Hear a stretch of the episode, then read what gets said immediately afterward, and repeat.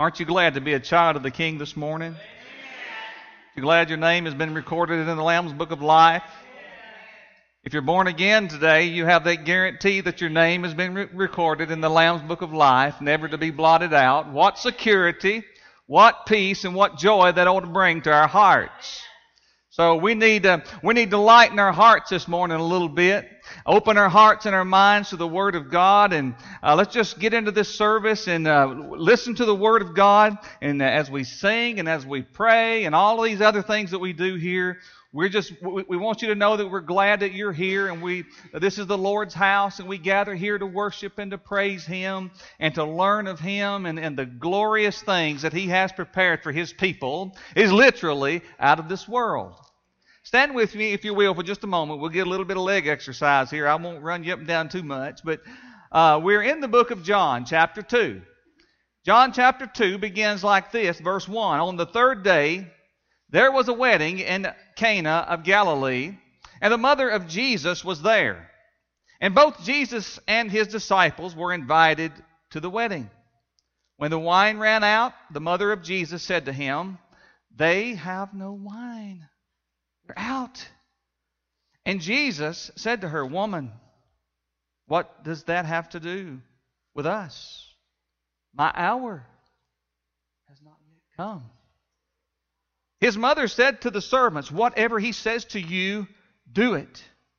Now there were six water or six stone water pots set there for the Jewish custom of purification, containing twenty or thirty gallons each.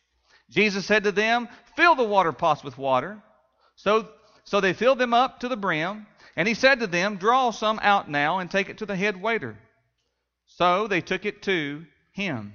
When the head waiter tasted the water, which had become wine, and did not know where it came from, but the servants who, drawn, who had drawn the water knew, the head waiter called the bridegroom and said to him, Every man serves the good wine first and when the people have drunk freely, then he serves the poorer wine. But you have kept the good wine until now. This beginning of his signs Jesus did in Cana of Galilee and manifested his glory, and his disciples believed in him. Go to the Lord in prayer. Father, we thank you for this glorious day that you've made, a day like no other day. This is the day that you've made, Lord, for this time, for this moment. And everyone that's here this morning are, is not here by accident, but they're providentially brought this way.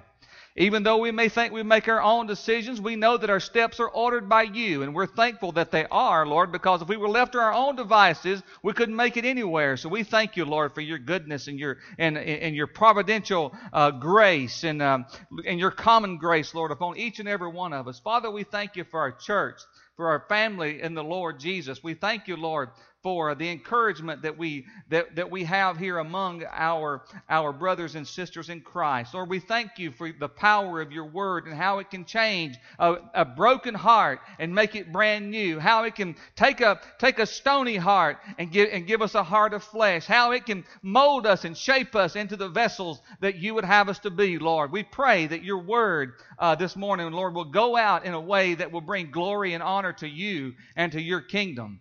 Lord, lead us and guide us, Lord, in this service. It's all about you, Jesus. We give you praise and honor. In Jesus' holy name we pray. Amen. You may be seated. Thank you.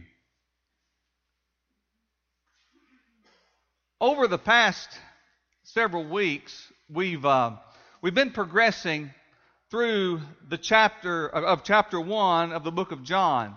We're going through the book of John verse by verse. That's called expository preaching. And um, I enjoy topical preaching, but I enjoy expository preaching. In other words, I, I, I, like it explained to me, okay? I like to understand what in the world does this, does this mean. We always, we always want to keep the Word of God in context, not just go in and pick out this that we like and pick out that that, that we like and, and, and then somehow put, come up with our own interpretation. But we know the Word of God says that the, the, the Scriptures are not a matter of one's own interpretation. There is a meaning that God wants us to have. So we're, we're, going through the scriptures here, verse by verse.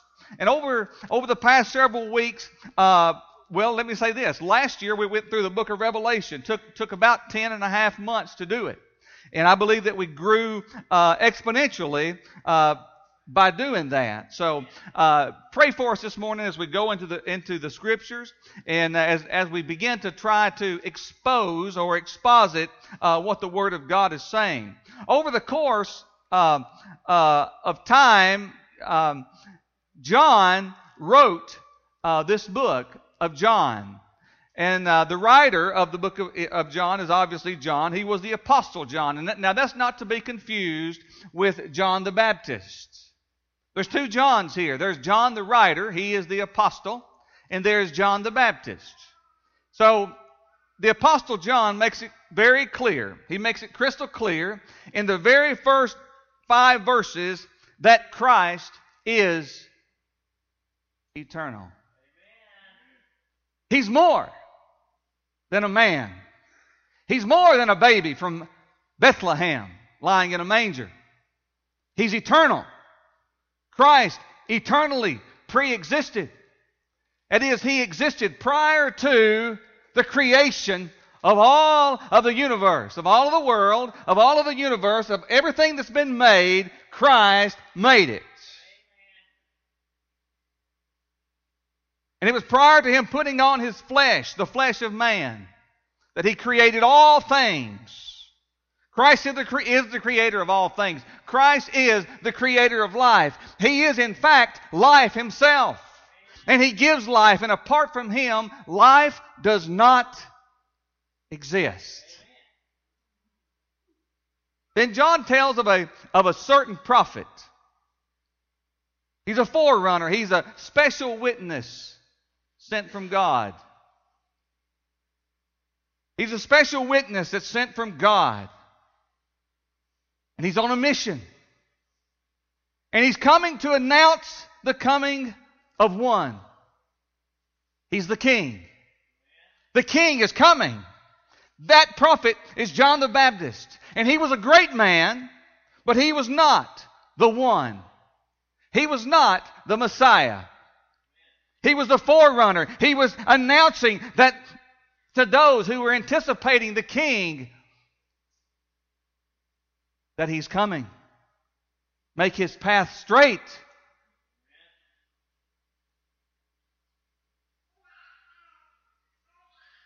You know something? John was only a prophet. He was a great man, but he was only a prophet. He was not the Messiah. He was not that anticipated king that the, that the world had been looking for. In fact, did you know that John the Baptist even determined that I am not worthy to even unlatch his shoes?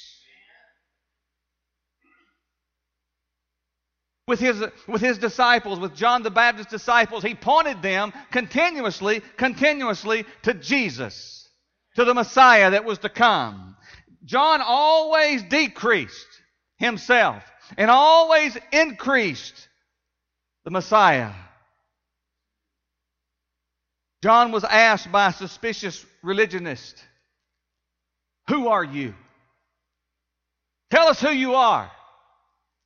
Who are you? And John answered, I am not the Christ, nor am I Elijah, nor that prophet. He said, I am the voice of one crying in the wilderness. Make straight the way of the Lord, as Isaiah the prophet said. Although the Messiah was anticipated to come into the world, when he came, he was tragically rejected. He was rejected by the world. 2020, Jesus is rejected by the world.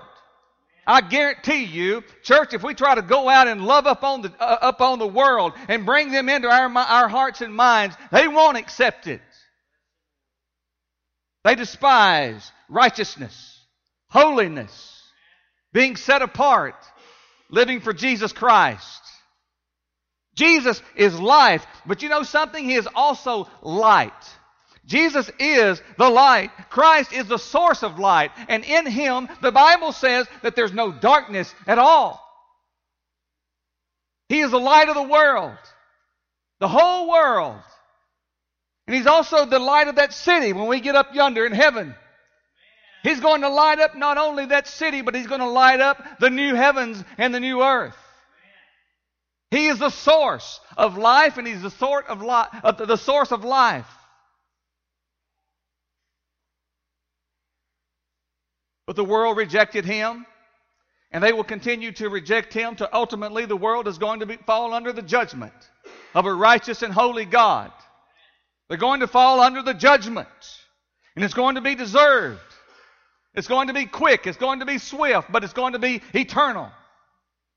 There is a heaven and there is a hell, and there and uh, we the, the two shall not come together. There's a great difference. There's a great gulf in between the two. Choose who we will serve.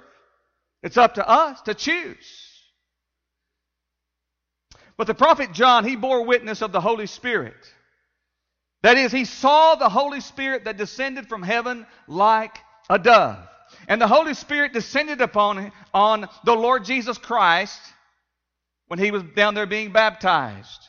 And the Bible says that the Holy Spirit remained upon him. It didn't leave him. I'm glad the Holy Spirit remains upon us today. I'm glad that we're empowered by the Holy Spirit today. I'm glad that we don't stand in our own power, that we don't stand under our own strength, but we're empowered. If you're born again and walking with Jesus Christ, you you are being powered by the Holy Spirit that's leading you and guiding you and convicting you when you slip up and make a mistake.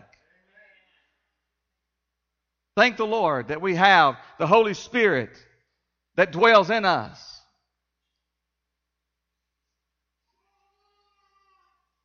And you know something? Not only did John see the Holy Spirit descend upon the Lord Jesus Christ like a dove, but I believe just to make sure that John understand that he wasn't just seeing or hallucinating or seeing something uh, uh, of his own imagination.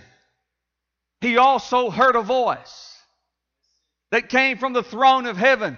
It was the voice of God Himself. And you know what He said? He said, This is my beloved Son, in whom I am well pleased.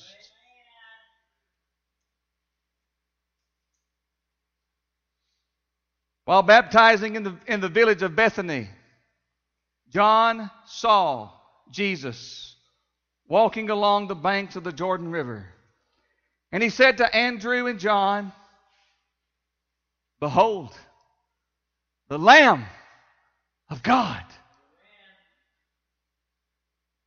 When they saw him, the Bible teaches that they immediately left John and followed Christ.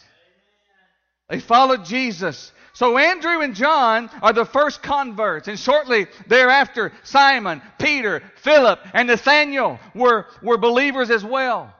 And this all took place in Bethany, down there by the river Jordan. Now, leaving the village of Bethany and the Jordan River, Jesus and his new disciples arrived in the village of the Cana of Cana of Galilee. And we'll pick up our text right there, by the way. John 2 1. On the third day there was a wedding in Cana of Galilee, and the mother of Jesus was there. And both Jesus and his disciples were invited to the wedding. You see, there was a wedding in Cana of Galilee. It doesn't give us any names of who the bride and the groom are. Matter of fact, it doesn't even mention the bride at all. It only mentions the groom. It only mentions the groom. But the marriage took place on the third day after Jesus came into Galilee and two days after Nathanael's encounter with Jesus. And we find that the mother of Jesus, not, not mentioned by name, she was only mentioned as his mother. She was at the wedding as well. Now she might have she might have had a relative there, she may have had a friend there, but it seems that behind the scenes she was working in this wedding. She was helping in this wedding. And in those days, weddings were, were, were, were much more revered than they are today. A wedding could last a week. Everyone around was invited. It wasn't just a few, but everyone around was invited. And uh, as a matter of fact, it was an insult not to invite everyone. So there was a lot of preparation that had to take place for this wedding. If y'all can only see what I'm thinking in the back of my mind. We find, though, that the mother of Jesus, she was working in, in, in, uh, behind the scenes. And it appears that she may have had some type of role as a servant there. And Jewish weddings, as I said, they're a major social event, a time of special focus that is not put only on the bride and only on the groom, but also on all of their family. It was a family affair. It wasn't just two, but it was a family affair. Stick with me. You may ask, where's Joseph at here in this picture, Daryl? You're talking about the mother of Jesus. Where's Joseph? Well, he's not mentioned. It's believed that by now that Joseph may have already died. It, in fact, he may have died many years earlier. Perhaps he's been gone for years. But Jewish weddings, they were a major, major event. Now, having been invited, here Jesus was at this wedding along with his new disciples. And the mother of Jesus comes to him with a very unusual request. A major crisis was about to happen at the wedding celebration if somebody didn't do something. Something needed to happen. There was going to be a great deal of disappointment and a great deal of, of, uh, of uh, being held accountable. It was rude not to be prepared for the wedding. So they were out of out of wine. So let's look at this. Verse 3. When the wine ran out, the mother of Jesus said to him, They have no wine. In that day, as I said, wine wine is an important element in uh, their diet back in that in that day. Wine was greatly diluted by, by water, by the way. Matter of fact, the Bible speaks against strong drink. So this wine is diluted. It's not strong drink. The Bible tells us not to be drunk with wine, right? So it's diluted, uh, this wine is.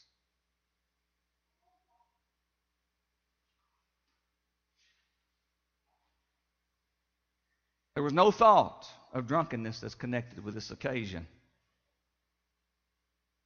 So we see that. Many ministers are asked to come to weddings, to officiate a wedding. Afterwards, they have all of the drinking and dancing, and that's not what this was. That's not what this was at all. But this is not an intoxicated wedding at all. This wedding is a picture of another wedding that is coming. Did you know there's another wedding coming? There's a great celebration coming. There won't be no drunkenness at that wedding either. Christ began his ministry on this earth at a wedding that he was invited to. And you know what? He's going to conclude, he's going to conclude his ministry as far as church is concerned with a wedding. And this wedding is going to be only for the invited guests. At the marriage supper of the Lamb, the church will be presented to him as the bride. Bride. So all of this is symbolic. I think you may be catching on by now. This is all symbolic of what's going to take place at that heavenly wedding. Verse 4 And Jesus said to her, Woman, what does that have to do with us? My hour has not come. This is indeed an, an abrupt and startling reply. Jesus' reply is, Woman, what does that have to do with us? It signaled a major change in their relationship. Jesus was not disrespecting his mother in any kind of way by referring to her as a woman. It's like saying ma'am, actually. Ma'am. So Mary had to understand that Jesus was more, much more, than a son. He was Lord. He was God. So Jesus firmly informed her that what they had in common in their relationship was no longer to be what it had been while he was growing up in Nazareth. His public ministry had begun, and his earthly relationships would not determine his actions. Mary didn't have the last say. Mary was, was not to relate to him no longer as her son, but as her Messiah, as the Son of God, as her Savior. Now, Jesus' death and glorification is in view here when he says, My hour has not yet come. It was not yet the appointed time for Jesus' full messianic glory to be revealed. It was not yet time. He would act on God's timetable as determined before the foundation of the world. You know something? He wasn't just stumbling through this his, his walk in this earth. It was all foreordained. It was all foredetermined. And so, as I, as I said earlier, our steps are ordered in this life. You may think you're stumbling, but the Lord is carrying you. The Lord is carrying you every step of the way. It may feel a little awkward sometimes, but the Lord is carrying us nevertheless.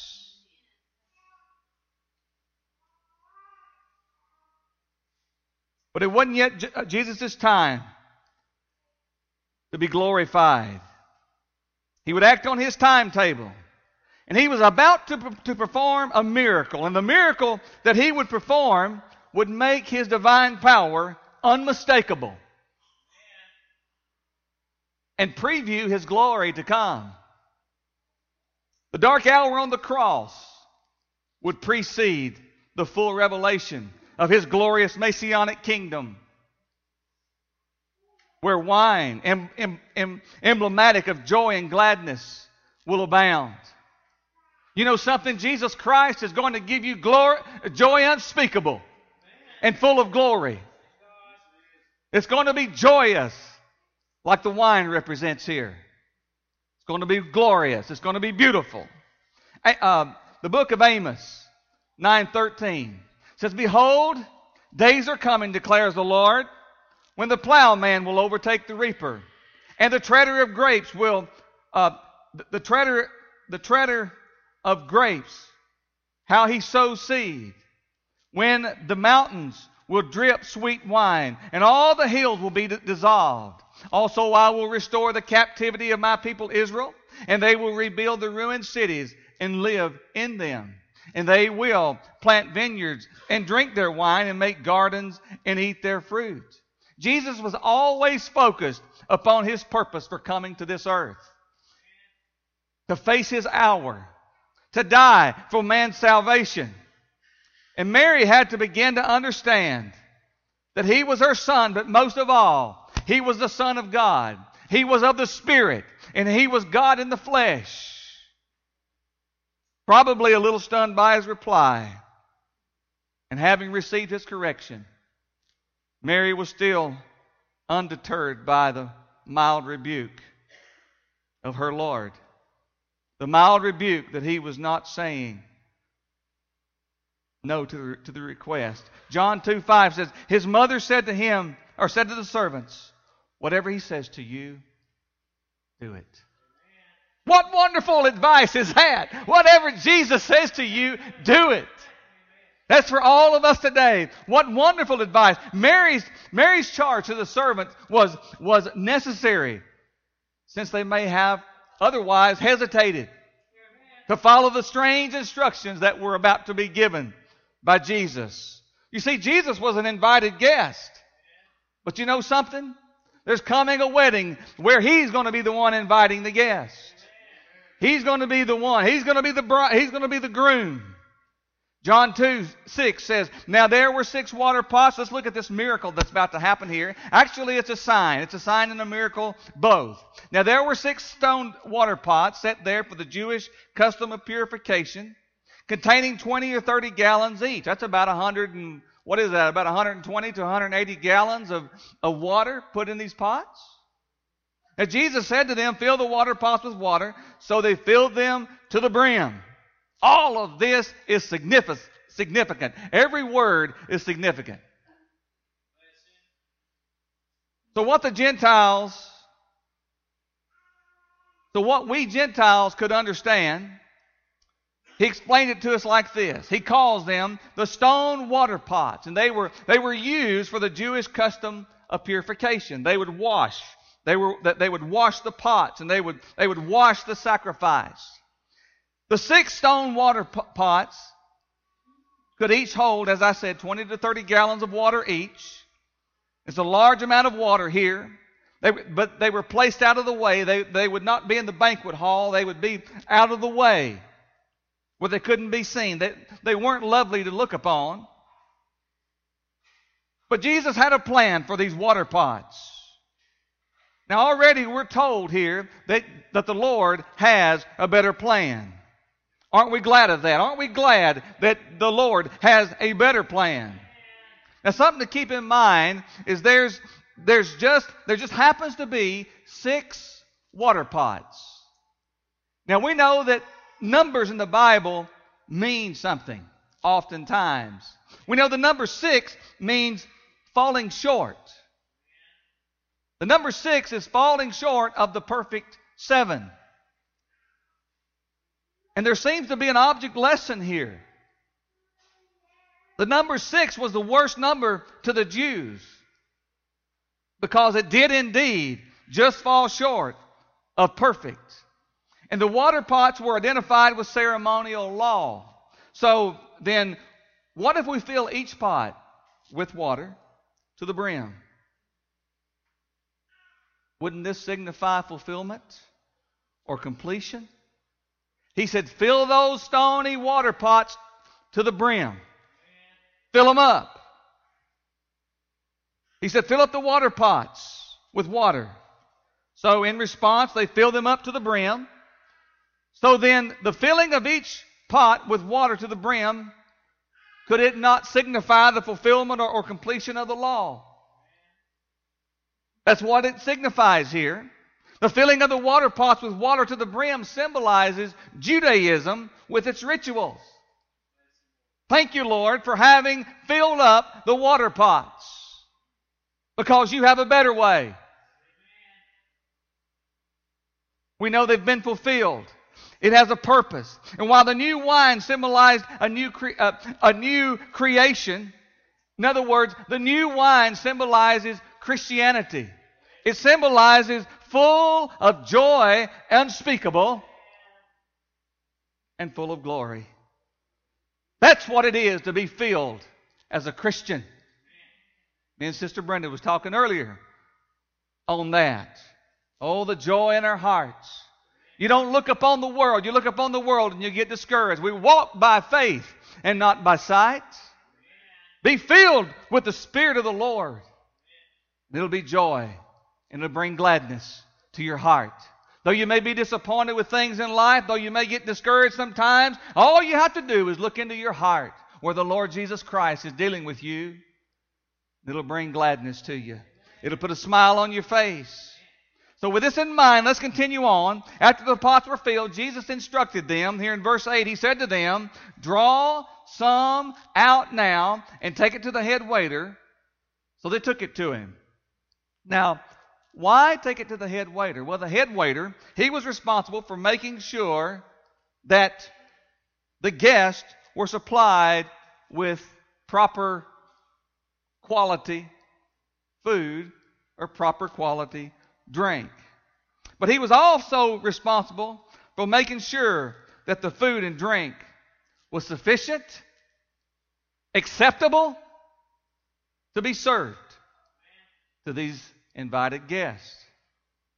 John 9 says, When the head waiter tasted the water, which had become wine, he didn't know where it came from, but the servants who had drawn the water knew. The head waiter called to the bridegroom the head waiter called to the bridegroom and said to him, Every man serves the good wine, and when the people have drunk freely, then he serves the poor wine. But you have kept the good wine until now. Ooh, let me tell you something.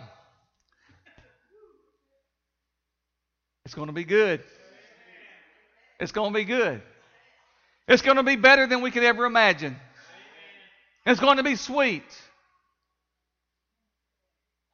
So the head waiter t- t- uh, took a taste test, not knowing that he was drinking well water.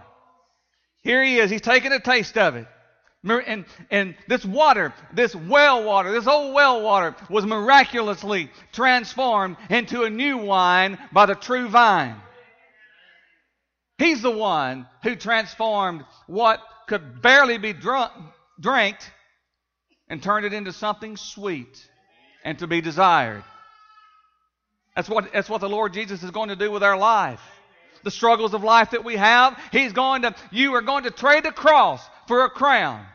You're going to take off the old coat and put on the new. It's going to be glorious. We're going to lay down the, the body that is the body that is growing old and frail and tired and put on a brand new glorified body. There's so much in here, I could go on all day long. There's so much. Thank you, Lord. But surely this was the sweetest and the freshest wine that had ever been put into the mouth of any man. This wine did not come from the normal processes of fermentation. It didn't come from a bottle made somewhere else. It didn't even come from grapes. It didn't come from a natural vine. It didn't come from the earth at all. It didn't come from the shining of the sun, the S U N. But it came from the S O N. The Lord brought it into existence from absolutely nothing. That's what He does. He takes our nothingness and makes something glorious out of it. Truly, to any mind that can think, they would realize that this is evidence that Jesus is the Creator. Many don't quite understand that. As Pastor Steve uh, kind of reminded me in uh, in, in uh, uh chapter one, uh, verses one through five in the book of John. Now that we know who Jesus is, and he was spot on when he said that. We've got to understand who this Jesus is. He wasn't some hippie that, that, that went to the cross and foolishly gave his life for us, as being portrayed oftentimes. But he was God in the flesh. He's God in the flesh.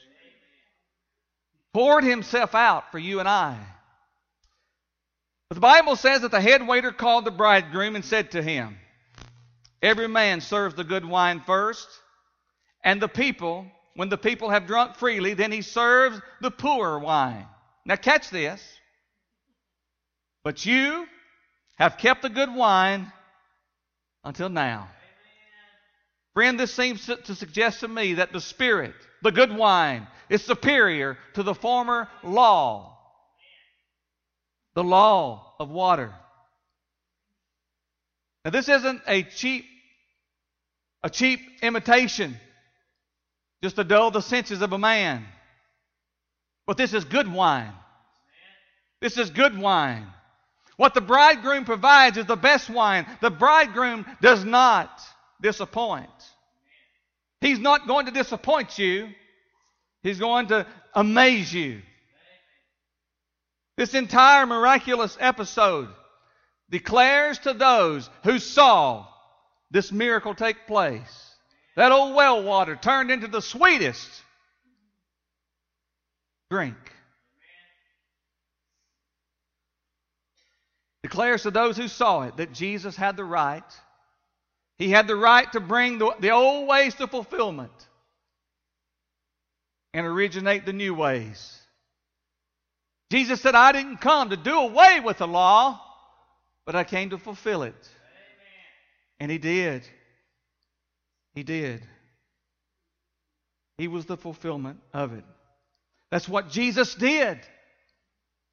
And a splendid reason for doing it. That's what He did. Jesus had no interest in this wedding to merely make wine. Jesus wasn't a bootlegger. He wasn't a bootlegger. His mission was not to make the, make the wedding feast merry, staggering drunks in the wedding. That's not what, that's not what he was there to do. But he was simply revealing himself with this sign uh, to lead men into believing him as creator and Lord of his new kingdom. Did he accomplish this? Look in verse 11.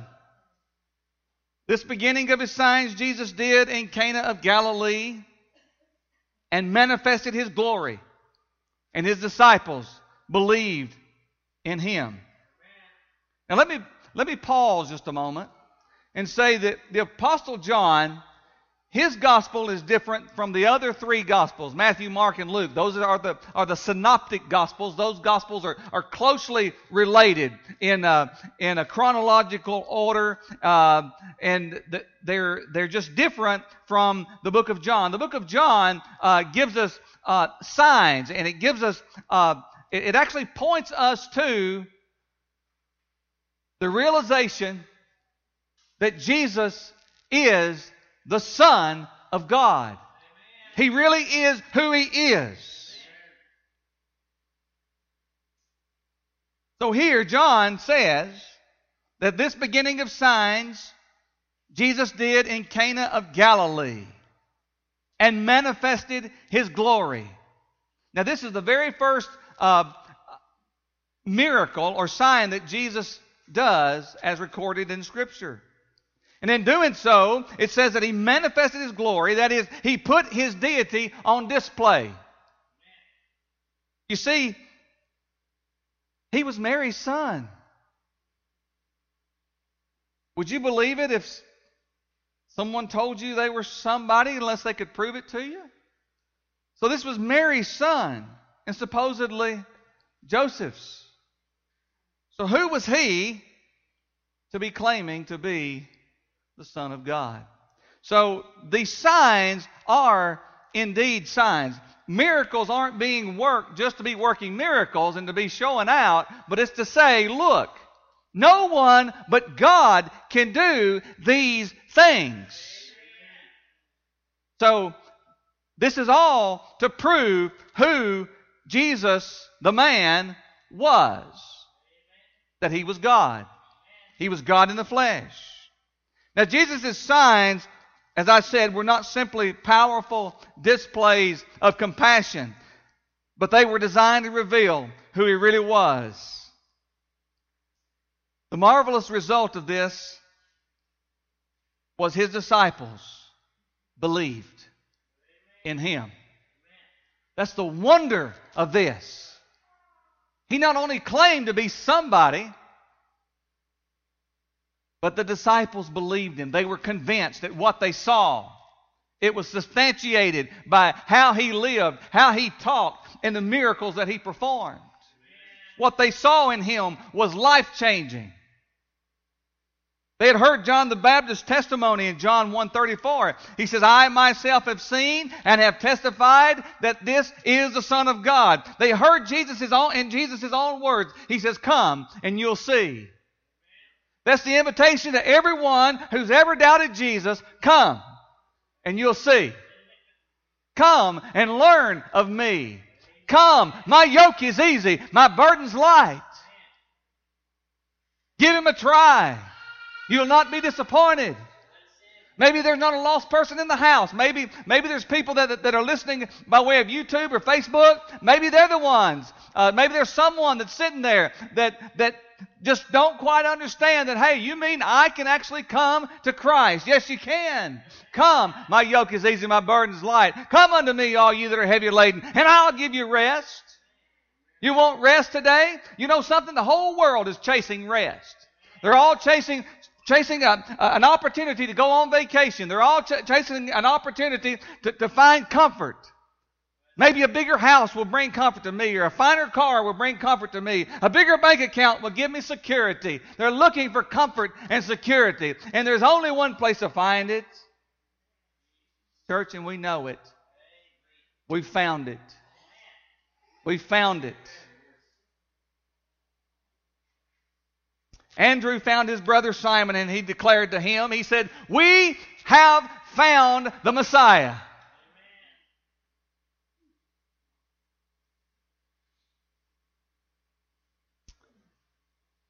They saw firsthand the miraculous confirmation of that faith. That wonderful truth is this multitudes of people who would, who would read this Gospel of John would come to believe, even as his first disciples did. Whosoever will, and let him come and drink of this water of life freely. It don't get no easier than that. What in the world is, is, the world holding on to? What are people holding on to in this world that is worth giving up eternal life in heaven? I don't understand it. But the de- uh, we know the devil has people's uh, eyes blinded. We know people are blinded by the truth or from the truth. John's whole purpose for writing not only this account of, of this miracle, but also this entire gospel was this. Look at this, John 20 and 30. He said, Therefore, many other signs Jesus also, also performed in the presence of the disciples, which are not written in this book. But these have been written so that you may believe that Jesus is the Christ, the Son of God. That is the purpose of John writing the book. So that you might believe that Jesus is the Christ. He's not the genie in a bottle. He's not someone that you make wishes to. But He is God nevertheless. No matter if we accept it or not, He is still God. No matter how many times the world reject him, he is still God. The word says, and they believe, and they believe, and that believing you may have life in his name. What a promise. What a promise. An important lesson here is from our main in our main text is this is that when we take the water that He gives, the water that He gives, we're filled. Never to thirst again. You remember at the well, the woman at the well? The water that she gave wouldn't last very long. But he told her, if you would ask, the water that I'd give you, you'd never thirst again. Are you thirsty? Are you thirsty? You may have been a Christian for a long time. But are you thirsty? The Bible says, Blessed is he that thirsts and hunger for righteousness. Blessed is he. He supplies all that we need, church. When the water leaves the pots and gets to those for whom it's been destined. You know, there is a destiny. Jesus has destined, the Lord has destined us to be saved. It becomes wine. It becomes wine of joy through the working of the Holy Spirit. I'm so glad the Holy Spirit came on the day of Pentecost. I'm so glad the Holy Spirit moved into the heart of man and changed us forever, made a brand new creature out of us, transformed us into, into what we ought to be leads us and guides us and directs us and comforts us. Joy unspeakable and full of glory. Pastor Steve, y'all want to come on? I'm about to wind down. And Jesus accomplished what he set out to accomplish, did he not? He certainly did. His disciples believed in him. His walk in the flesh upon this earth accomplished precisely what he what was already foreordained by him, even all the way to the rugged cross. They didn't grab him up and put him on that cross and him just allow it. I know that he that he went as a lamb. In a sense, he did allow it. But he could have called the, the angels of heaven to come and take him off of that cross. He could have he could have slaughtered them all. But he didn't. He had a plan. He came to be the lamb. He didn't come to be the king of the world at that time. But he came that you and I might be saved. When Jesus said, while nailed to the cross, he said, It is finished. It's finished. And he meant for all of eternity, it's finished. That ought to bring joy to our hearts. Stand with me if you will.